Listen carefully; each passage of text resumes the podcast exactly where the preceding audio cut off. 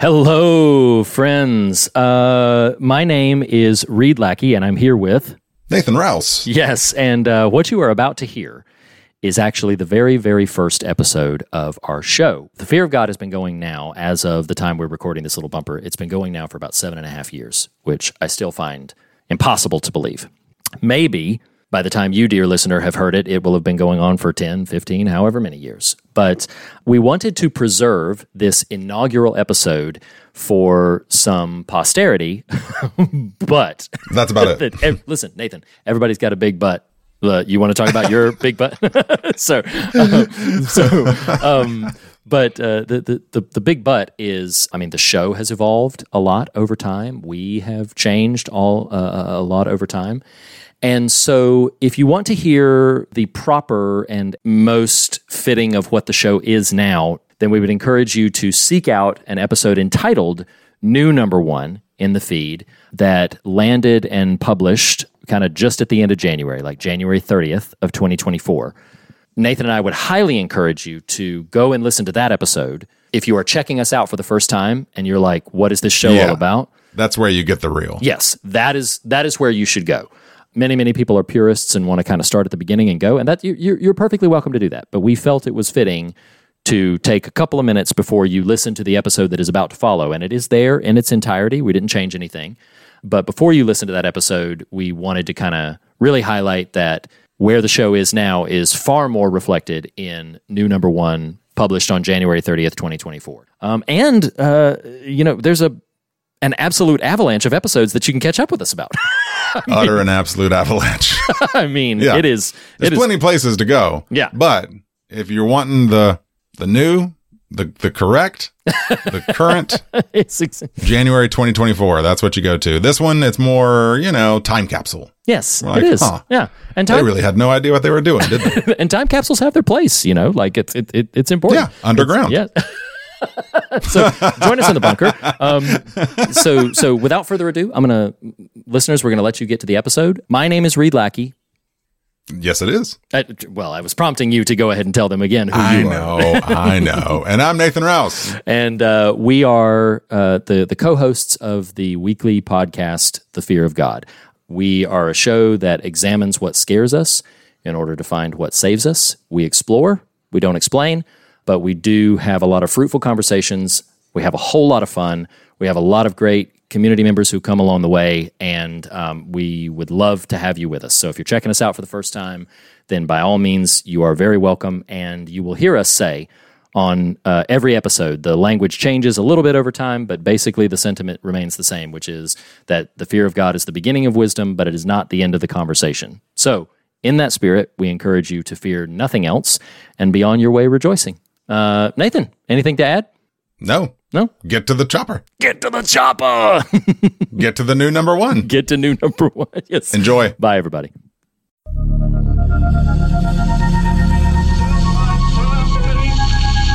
the only thing we have to fear is fear itself. Fear is not real. Do you like scary movies? I'm not afraid fear stands for? What? False evidence appearing real. No. Be afraid. Be very afraid. There's nothing to fear except God. Whatever that means to you. Do I look like someone who cares what God thinks?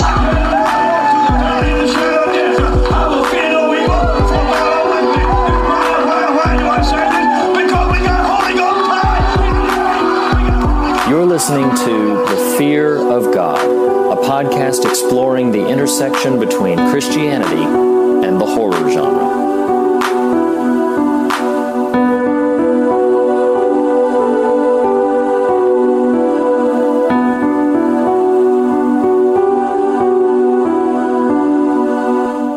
Hello, and welcome to The Fear of God, Episode 1. I want to thank you for listening. My name is Reed Lackey. And this is Nathan Rouse. And this is, again, the first episode of our show. Uh, some of you, uh, if you've come to us as a function of more than one lesson, you may know my voice as one of the co hosts there. And that is actually kind of our parental, if we can call it that, podcast. Um, we are under the the More Than One Lesson banner, and uh, that's where you can reach us to to comment on this post or uh, to find out more about us on morethanonelesson.com. Um, it was interesting because I've been a co-host for for more than one lesson now for for probably about a year, um, and have been a guest on it a few times before that. But it wasn't that long ago that I kind of had this idea for another show, and uh, that basically was an idea of exploring two things that don't always seem to to have much relationship with each other. Uh, but two things that I'm very passionate about and love a great deal, and that is um, the horror genre, uh, scary movies, scary stories, scary books, as well as Christianity. I don't know, man. I think those feel like natural bedfellows, you know?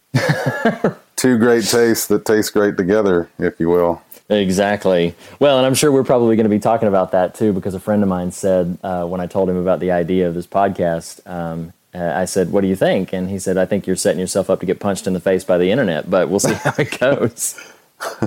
so, um, so yeah, I mean, the the whole idea was sort of born from. Um, I mean, I've loved for as long as I can remember. I have loved scary stories. Um, I mean, I can remember watching Alfred Hitchcock's Psycho when I was six years old. I know, I know. So really, Um, so really, could we describe this podcast as as broadcast therapy for you, Reed? And I'm I'm just I'm just I'm just here to listen uh, with all the other people, with all the other people. exactly. Um, well, it, that's that's actually a good point. So, uh, so why are you here, Nathan? I mean, obviously, this is something that I'm. Do you mean that from an existential standpoint, or just from a real practical? Right now, Uh, take it however you want it. I know, I know what you're asking. Uh, uh, although maybe the why are you here existentially, we'll get to that at some point in the podcast series. Um, well, yeah, you know, as you know, Reed, uh, you and I have been friends for quite some time, um, close to two decades now at this point, and uh, have always observed your uh, deep affection for the horror genre as your friend, and, and sort of, I enjoy it. I have an affection for it. Yours definitely uh, is a deeper well than mine. But as you talked about this project, you know, a couple things sort of presented themselves. One was just what a fascinating intersection. Uh, this idea of faith and the horror genre and the ways in which those two things intersect. And, you know, another reason I'm here, I think, is to, to take those internet punches with you, you know? um, so bear that brunt a little bit. But also, I think there's something interesting about the, the dialogue versus kind of the monologue idea. You know, as you and I were talking about this uh, several weeks ago, even um, I made the reference to like uh, Conan O'Brien, or you can you know take your pick, or uh, David Letterman or something. But in the Conan uh, example, I, I used the phrase "the scared Andy." You know uh, that that if, if if, you, if you're Conan, I'm happy to be Andy, and in our paradigm that we're working from here, kind of the scared Andy. You know, I'm the one who you as expert on the horror genre, and um, speaking from that position, I as observer who doesn't go see or watch absolutely everything that fits into that genre, but have always been pretty open to it. Um, you know, and and just being able to participate and be able to sort of be that sort of everyman uh, as we sort of endeavor to tackle this subject together. So that was that's that's sort of what I saw my role as. Um, you know, as we sort of interact over this subject matter. Yeah, I think uh, yeah, and I, I can also speak to the to the scared Andy thing that I that I have been in the movie theater with you. I think specifically uh, a couple of movies come to mind. We saw The Ring together. I am not a fan of The Ring, but that's a whole other. No, you didn't That's like a whole it. Other podcast, no, and not because it's horror. I wouldn't be here. if It was just because it was a horror movie. But regardless, Sure. was there another one you were going to say? There were two more actually. I remember specifically we watched uh, The Others together. Oh, yep, yep, yep. Yeah, no, The Others is a film kind of kind of the reverse of The Ring. I, I kind of liked The Ring. You didn't care for it. You really liked The Others. I didn't care for it. Okay, and that's what and that's what we're here to talk about. exactly. But the one that we both enjoyed a great deal, and I can remember you almost crawled under your chair probably four or five times through the course of the movie, was The Exorcism of Emily Rose. I do love Um, I do love old Emily Rose. Now, did you now do you, would you say because uh, not being you know as affectionate toward the genre as I am, and w- when I say that I'm affectionate towards the genre, according to my Netflix and Letterboxd lists, I have seen somewhere in the neighborhood of 950 scary movies in my in my lifetime, and uh, that you know that may not seem like that many to the avid movie fan, but well over 300 of them I have loved.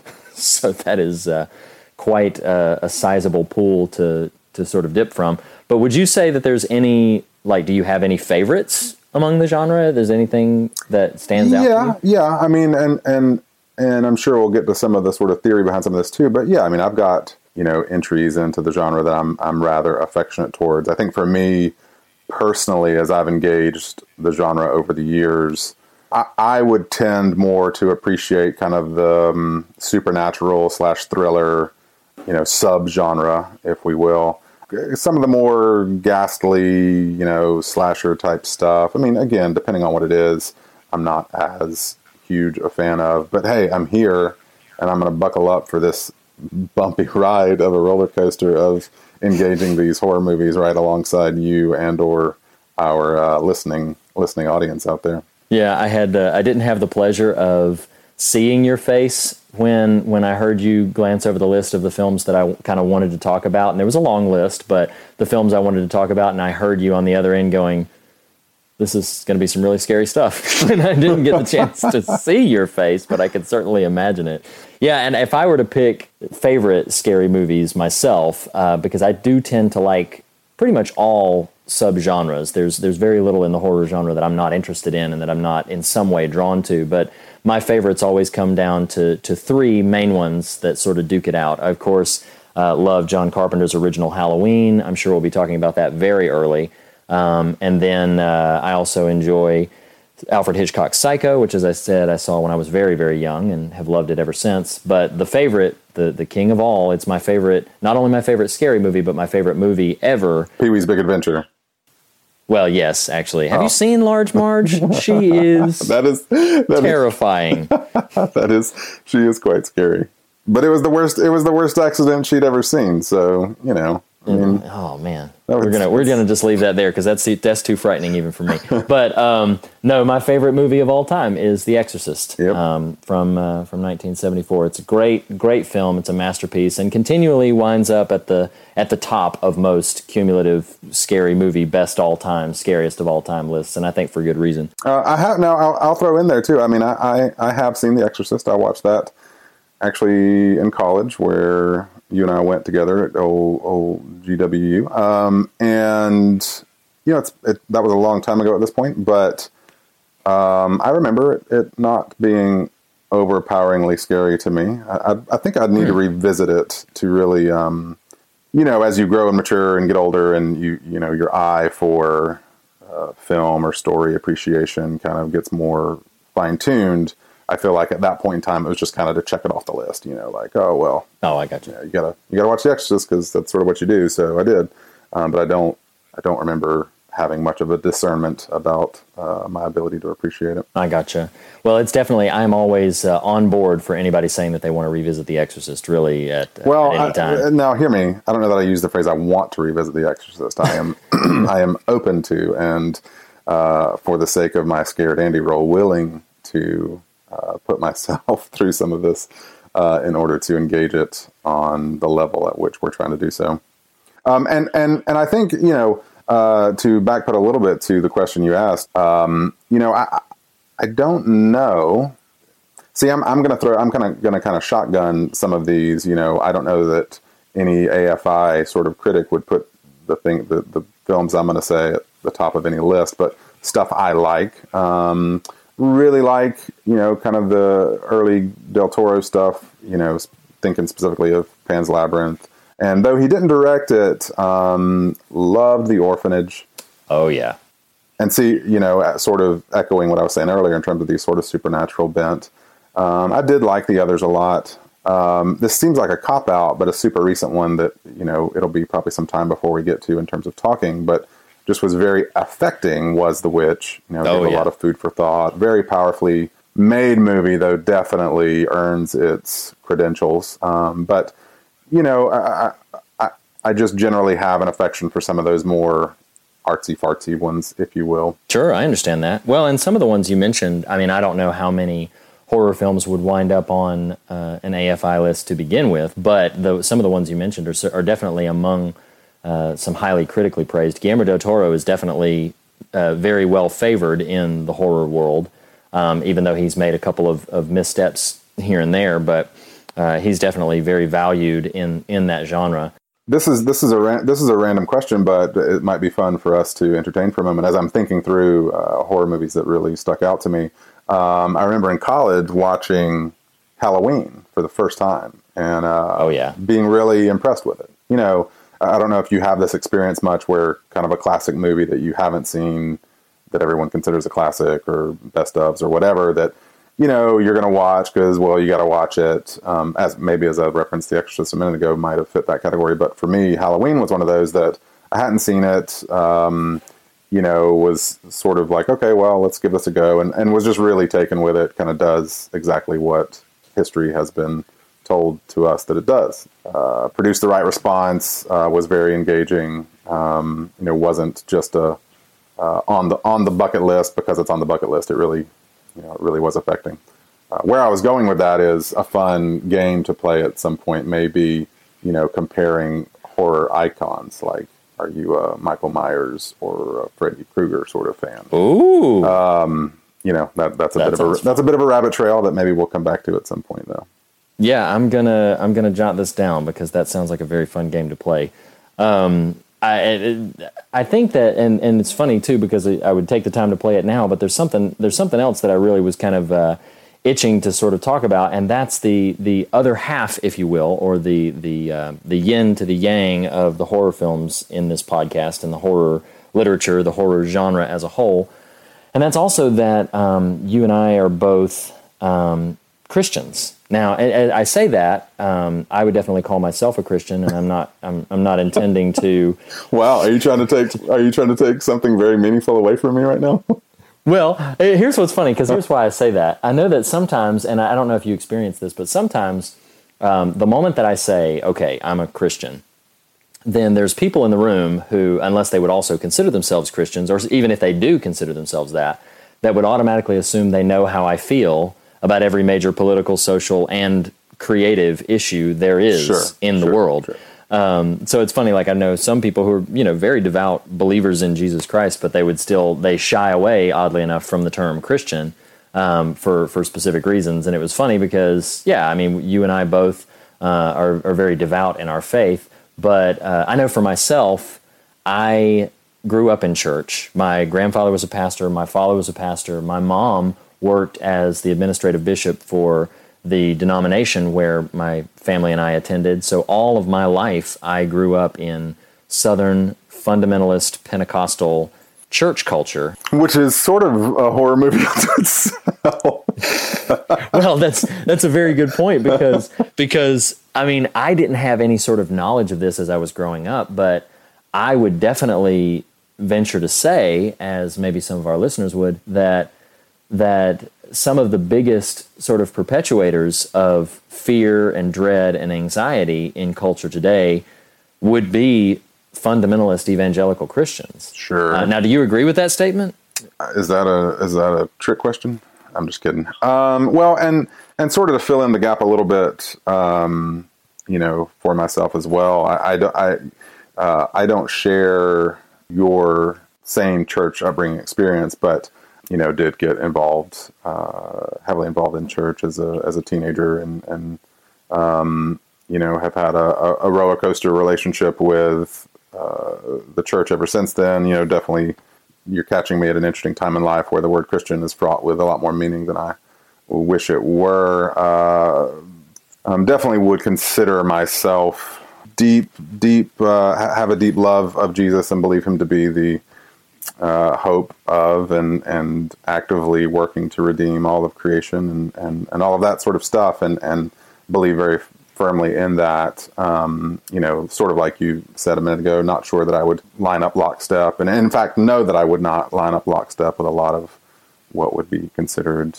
uh, mainstream American Christianity of today. But you know in terms of the question of you know the church's relationship or as you sort of pinpointed fomenters of fear, if you will. Um, I like that phrase. Um, Yeah. Yeah, I, I, I think there's some definite truth to that. I mean, I'm about to. This just popped into my head. This was not intentional. This was not written down at all. But what immediately came to my mind just now was Carrie, the uh, the book and or movie, depending on Right. what you've read or seen. And and, and hear me, you know, um, an, an avid Christian might hear that and think, well, that's Stephen King, and I'd say, well, yeah, but you know, it's a, a novelist, a, a storyteller is using a story to reflect a certain type of truth. I think, you know, he was interested in examining exactly what you're describing, which is what is a potential uh, outcome of extreme religious fundamentalism, uh, in this particular case of, of a Christian variety. Yeah. You know, so so yes, I do think there is some truth to the notion that a, a, a religious entrenchment can definitely foster uh, foster a fearful life. Um, Sure. Well, and I'll say too, like two things that makes me think of. Well, uh, three. I'll I'll I'll piggyback on what you said about Carrie and and acknowledge that yeah, you and I are both very avid Stephen King fans, and um, I've read every major published work except for the most recent uh, one or two. But um, but uh, he frequently has characters of faith at varying degrees of likability and varying degrees of actually being able to live out something that we would consider to be admirable. But he's he's often got this this notion of faith in general playing around in some of his stories, and sometimes ugly and in sometimes quite beautiful ways. Um, some of you, some of our listeners who may not know his works, clearly there are works like Carrie, like we just mentioned, and one of his more recent ones, Revival, that uh, very that very much have critiques and negative reflections of faith. But then there are also in his canon books like Desperation and The Girl Who Loved Tom Gordon, which have very hopeful and uh, very meaningful expressions of faith in them. So his work definitely contains a lot of that. well, that, that that that leads me. I mean, Reed, I, I feel like um, you know uh, uh, to sort of add to the stew here. I know personally, I have a couple kind of anecdotes, but I'm interested and think you know as we are talking about this genre. You know, you did mention um, the the roots in which your life found itself and how you the the, the chronology that that led you um, or that exposed you to um, you know the horror genre or scary material or whatever but you know are there any particular um, I think you were referencing what what did you say you saw at six years old or seven whatever Psycho. way too early age it was well Psycho's not Psycho's not too bad uh, Well, I also saw Wes Craven's A Nightmare on Elm Street when I was eight. So, I mean, Yeah, this is, Psycho was just the earliest example. that's that's probably probably wasn't healthy, but you know, uh, well, for for for for my purposes, if I can throw these fun little anecdotes in here, um, you know, as I've sort of reflected uh, in preparing for you know talking about this uh, with you and and and meditating on this whole concept, you know, some some fun examples of my exposure to the horror genre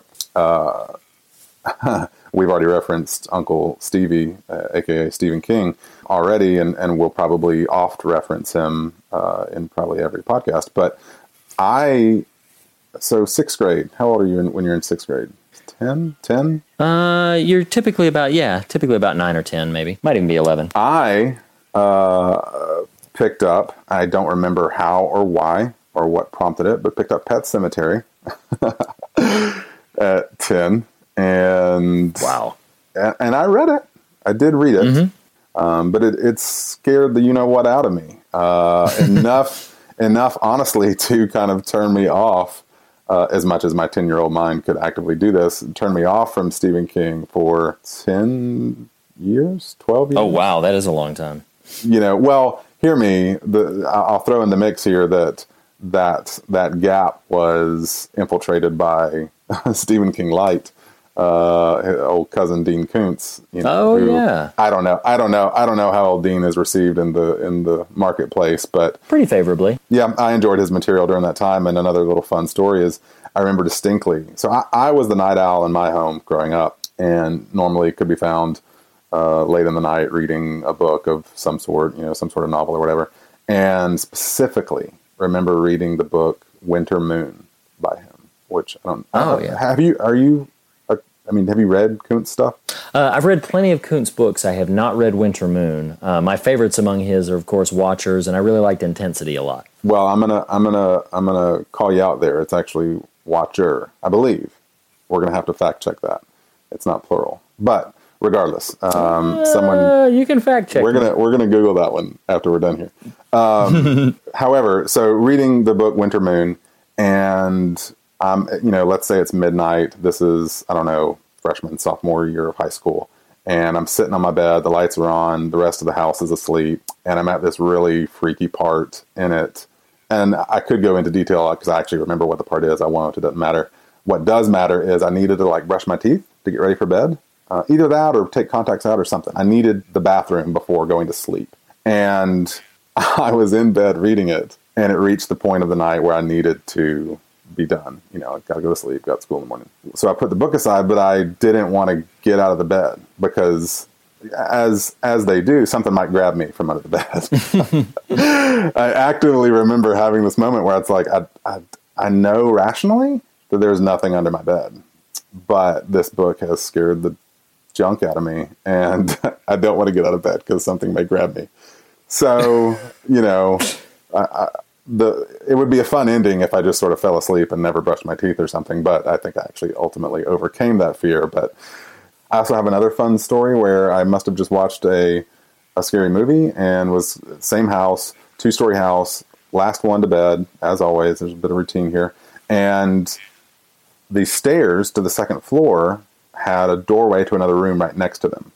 And I remember distinctly, like, and again, rationale does not work when you're kind of in adrenalized mode from seeing or watching something.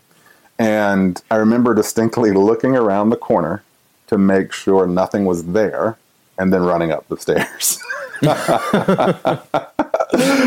so yeah, those are my uh, that's my therapy time. Do, uh, can you and you as you recall? I mean, you, you're the well is deep. You know, you recounted what 900 movies, 300 something. I don't know. You threw out some very specific numbers earlier, but Oh yeah, yeah. do you have any uh, stories like that of, or are you just that thick-skinned when it comes to this material that it doesn't freak you out? No, no, no. Scaring me in a movie is kind of like striking out the pitcher. I mean, it's it, I'm I'm really easy to I'm really easy to scare. Hey, you didn't say there were going to be sports references. I'm not ready for that. that, that's your real fear.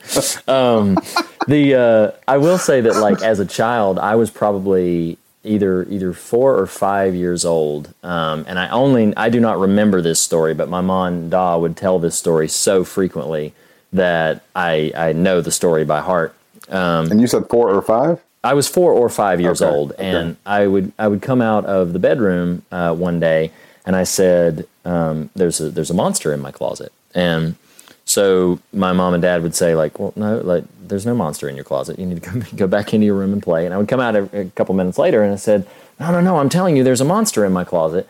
And then you know my mom and dad said, "Okay, listen, there's there's no monster in your closet. There can't be a monster in your closet because Jesus lives here, and Jesus won't let there be." any monster in your closet.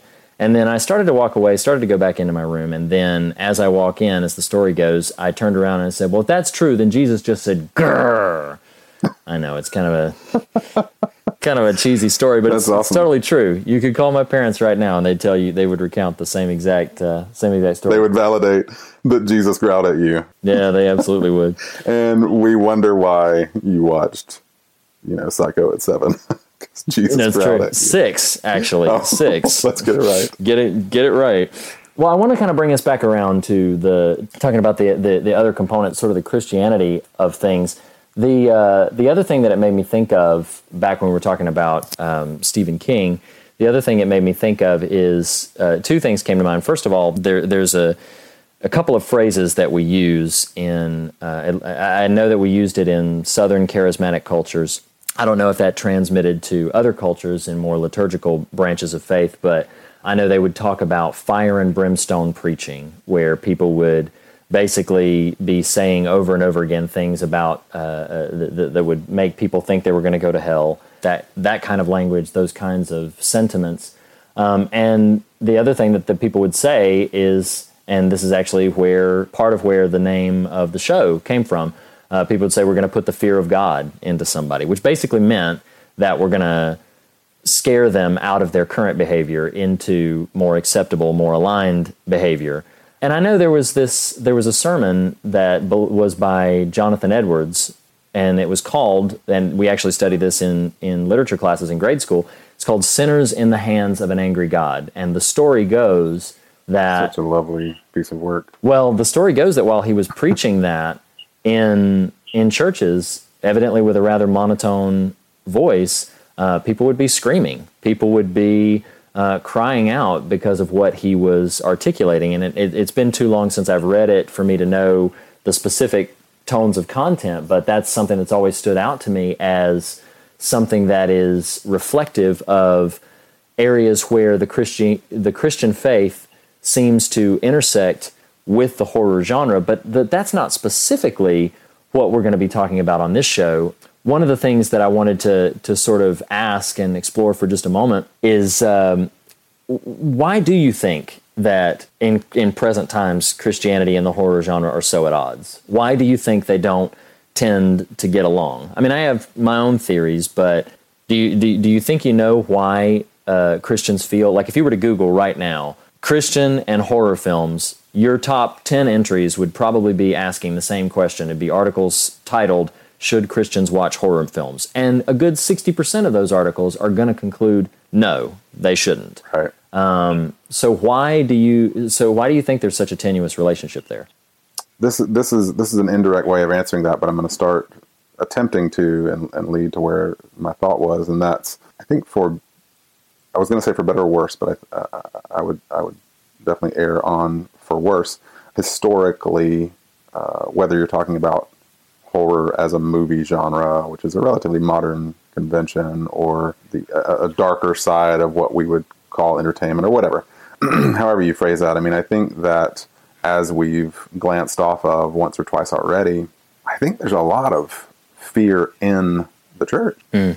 You know, you've got you've on the one hand you have this what we could call institutionalized version of things which would say the life of a person involved in the church has to look a very specific way based on the leader of whether it's that specific church or a denomination or a larger whatever larger organization you know based on their interpretation of things. Thus if you're out of line you're out of the will of god you know you know what have you. I, I just think that there is a lot of fear embedded top down you know in in the church. And so, and part of that is, well, you things that have the appearance, you know, the appearance of evil is also another uh, favorite phrase of the churches sometimes, like, you know, don't drink, don't smoke, what do you do? But, you know, there are thing, there's a list of things you shouldn't do and can't do uh, to be called or to be, be considered right in the eyes of your church, your denomination, what have you.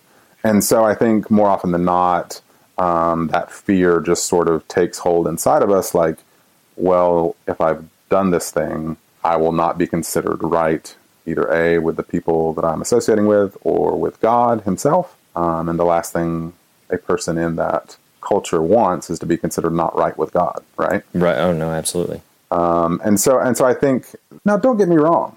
I do think there is, you know, like for me personally, horror material that's very nihilistic. I, I, I don't love that stuff but I can, as a mature person of faith, engage the material and sort of call it what it is. And so I think where I was, the thought I had as I was trying to answer your question, well, I don't want to get ahead of myself because I was going to suggest uh, what actually engaging the horror genre has the capacity to do, but that may be getting ahead of where you're wanting to go in the conversation. Well, I'll say this that, um, that you know, we kind of uh, want to try to to to sort of wind down over the course of the next five or ten minutes here, and and um, and that's definitely something that I'd like to sort of land on. There, what you what you were just talking about made me think of something that I did intend to talk about. There, the two sort of anchor verses, um, Bible verses that that when I was thinking about this particular podcast, what would what would sort of inform the kinds of things that we would think about. And the first one is Proverbs chapter nine, verse ten uh, it's a very often quoted passage of scripture that says, The fear of the Lord is the beginning of wisdom, and knowledge of the Holy One is understanding. Um, so that, of course, implies that, yeah, the, the, it's, it's often where we get the phrase, the fear of God from. uh, that the fear of the Lord is supposed to be the beginning of wisdom, implying that it is a good thing. But then when you look in the New Testament, in 1 John chapter 4, verse 18, it says, There is no fear in love, but perfect love drives out fear, because fear has to do with punishment. And the one who fears is not made perfect in love. Now, uh, in a moment, I'm going to ask you what you think about these two scriptures, but for me personally, I see them more as in dialogue with one another than I do as contradicting one another because I do feel like there can be a sort of reverence and a sort of awe that can very much look like fear. Uh, uh, something that says, you know, we don't disrespect God, we don't take God lightly, if you will. That that understanding forces beyond our control and even beyond our understanding might be the very beginning of coming to a, a, wise understanding of the world around us and the things that we can control and the things that we can understand. But but then when you look at the fact that the fear of God is not the stopping place, it's the starting place. And something that I had thought about when I was thinking about wanting to put this podcast together is, uh, and it's probably a tagline that we're going to say every episode on the show, that the fear of God is the beginning of wisdom, but it's not the end of the conversation.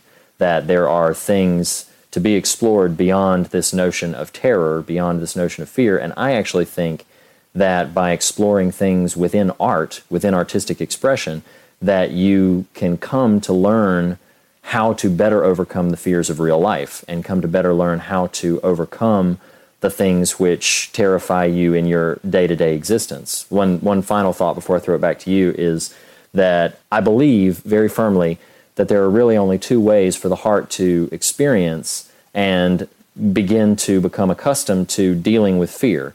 Uh, one, God forbid, is to actually experience scary things, to actually experience trauma, to actually experience loss, to actually experience pain.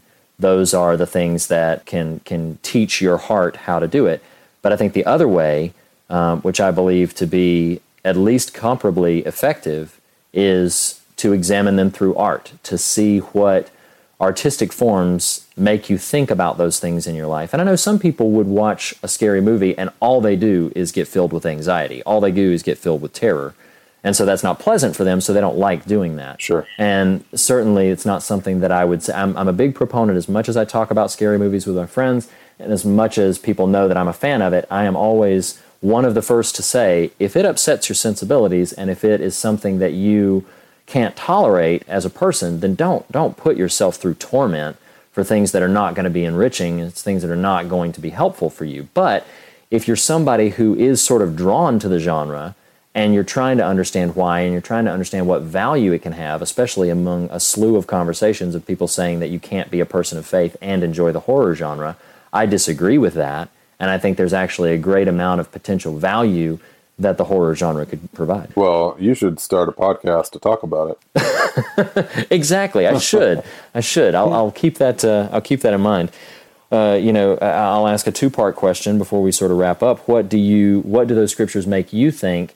And what value do you think that the horror genre could hold for somebody who is a person of faith that typically is supposed to think about things that are pure and good and right and true and all of that. What value does it hold? Sure. Um, you know, and, and, and your fear of God, beginning of wisdom reference there, you know, I'm no biblical scholar, um, or, or rather, I would be sort of a layperson as far as that goes. And I wonder about what the actual word that we've interpreted or translated as fear there really is. You know, I mean, yeah. Like our sort of understanding of fear, meaning a thing of which to be afraid again, this is this is just receive this as from Nathan, not from the Lord. But um, I think it's possible that that verse specifically is not referring to you should be afraid of God, but more more you you use these words awe and reverence. You know that in a Job esque way, like to, the only thing, excuse me, the only thing worth your awe and reverence in in all of the fabric of creation is the creator is the creator. You know, you know. So so I think I think that's an interesting and a more helpful approach to that verse. That that if if my viewpoint is the only thing really worth quote unquote fearing, or the only thing I should hold in complete and absolute awe and reverence is God, um, then that that's a position that I can work from, as opposed to you know this sort of as we're talking about movies, this sort of Wizard of Oz sort of thing, this massive thing that you tremble before and so on and so forth. But so that's a thought there. I do think another, you know, I don't know uh, where I would reference specific verse wise, but I do feel like there's a common refrain in, especially the New Testament, of, of, of not being afraid. I think I think I think what has been interesting to me as I've reflected on my engagement with the horror genre. And you know you, you can sort of take that idea and expand it out you know whether it's roller coasters or or something something that causes so so there's this visceral level right? There's there's a visceral sort of thrill. Kind of like the experience of sitting and watching a scary movie you know like disregarding the sort of metaphysical possible spiritual conversation to be had there. There's just something fun you know?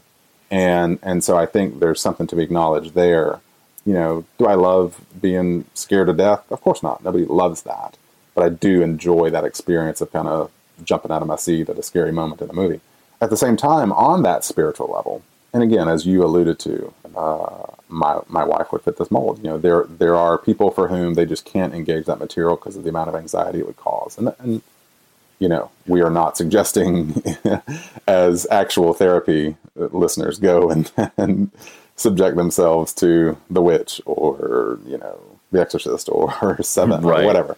You know, I mean, there there are you need to know your own boundaries. But as a person of faith who can engage that material, I also think I think of the Chesterton quote of you know fairy tales, or in this case horror. Finish it for me because I know you want. Oh, oh yeah, no. The uh, the Chesterton quote said that fairy tales um, are not valuable to us, and this is a this is a paraphrase because I can't quote it verbatim, but.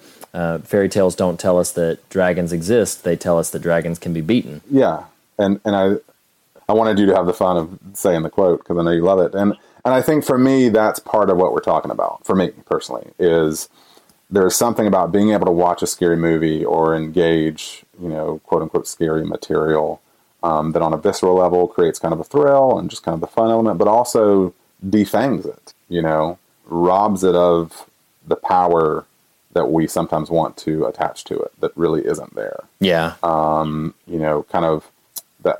I mean, exactly what you just said in terms of the, the dragon analogy. It's it's like the zombie. You can fill in the blank with whatever the zombie, the vampire, the monster, the, the undead, you know, whatever you want to call it. I would say a great story, you know, because there's plenty of movies, there's plenty of books of varying degrees of quality. But the best are the ones that say not just that these things exist, but that you can triumph over them. Absolutely. And to me, there's something really powerful about that, and why, as opposed to just something more traditional like a drama or whatever, you know, why I kind of keep coming back to this genre. Again, you know, you would definitely trump me in terms of volume and quantity of consumption, but you know, what keeps scared Andy sitting on the couch? well, um, yeah, I definitely think that there's that there is a quality to horror films that lend themselves more easily to that kind of catharsis and that kind of purging of emotions that drama and uh, and especially comedy don't necessarily speak to. Um, one thing that I had said recently, when, coming out of The Conjuring 2, is as I told a friend, I said, "While I sit in a movie like that, something subconscious is listening to something subliminal. So, uh, so something in the in the recesses of my mind is listening to something that the that the movie is saying on sort of a subtextual level. And I think part of that is that we don't we don't have control of everything. We're not in control of, of nearly as much in our lives as we would like to be, and things get out of control in a horror film real fast.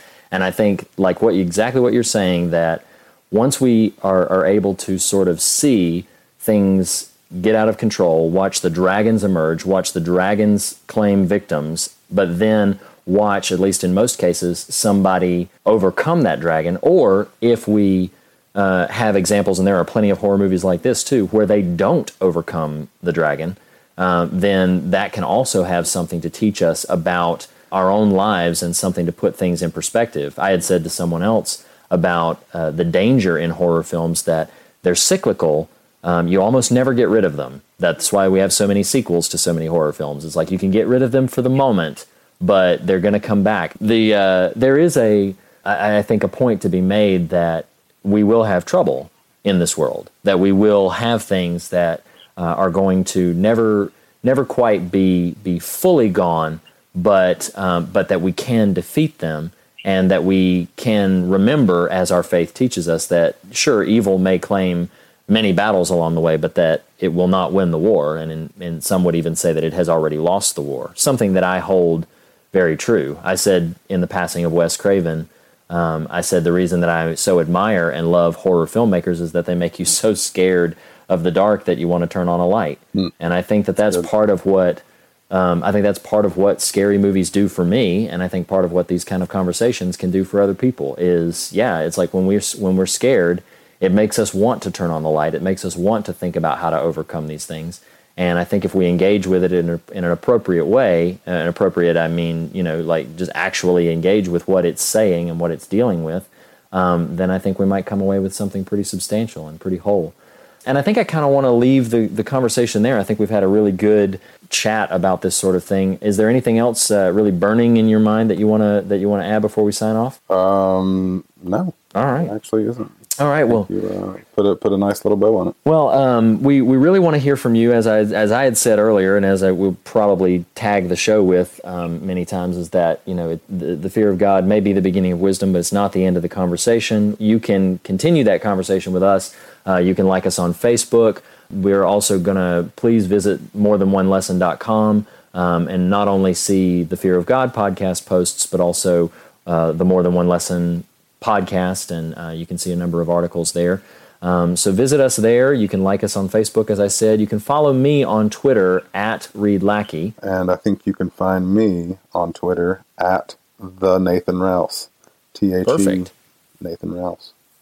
Um, and then you can also email us at uh, just fearofgodpodcast at gmail.com. Fearofgodpodcast at gmail.com, all one word. We would really love to hear from you. And uh, I uh, thank you very much, Nathan, for being a part of this conversation with me. Yeah, looking forward to plenty more. Yeah, and so next week, um, if all goes according to plan, we will be talking about a film that uh, is is not completely hated, but is also not completely loved. It's a film by a very divisive director by the name of M. Night Shyamalan, and he actually didn't direct the film, but he wrote it. And um, we're going to be looking at 2010's movie Devil. In terms of in terms of pure titles, you're starting with a bang, aren't you? Yeah, yeah, it's, there was there was intention behind that. The Fear of God, Episode Two, Devil. Devil. So if you want to watch that movie and uh, and come back next week, and we will be discussing that film. Thank you again, Nathan, for being here, and uh, Thank you, and we will chat with you guys later. Okay, bye bye.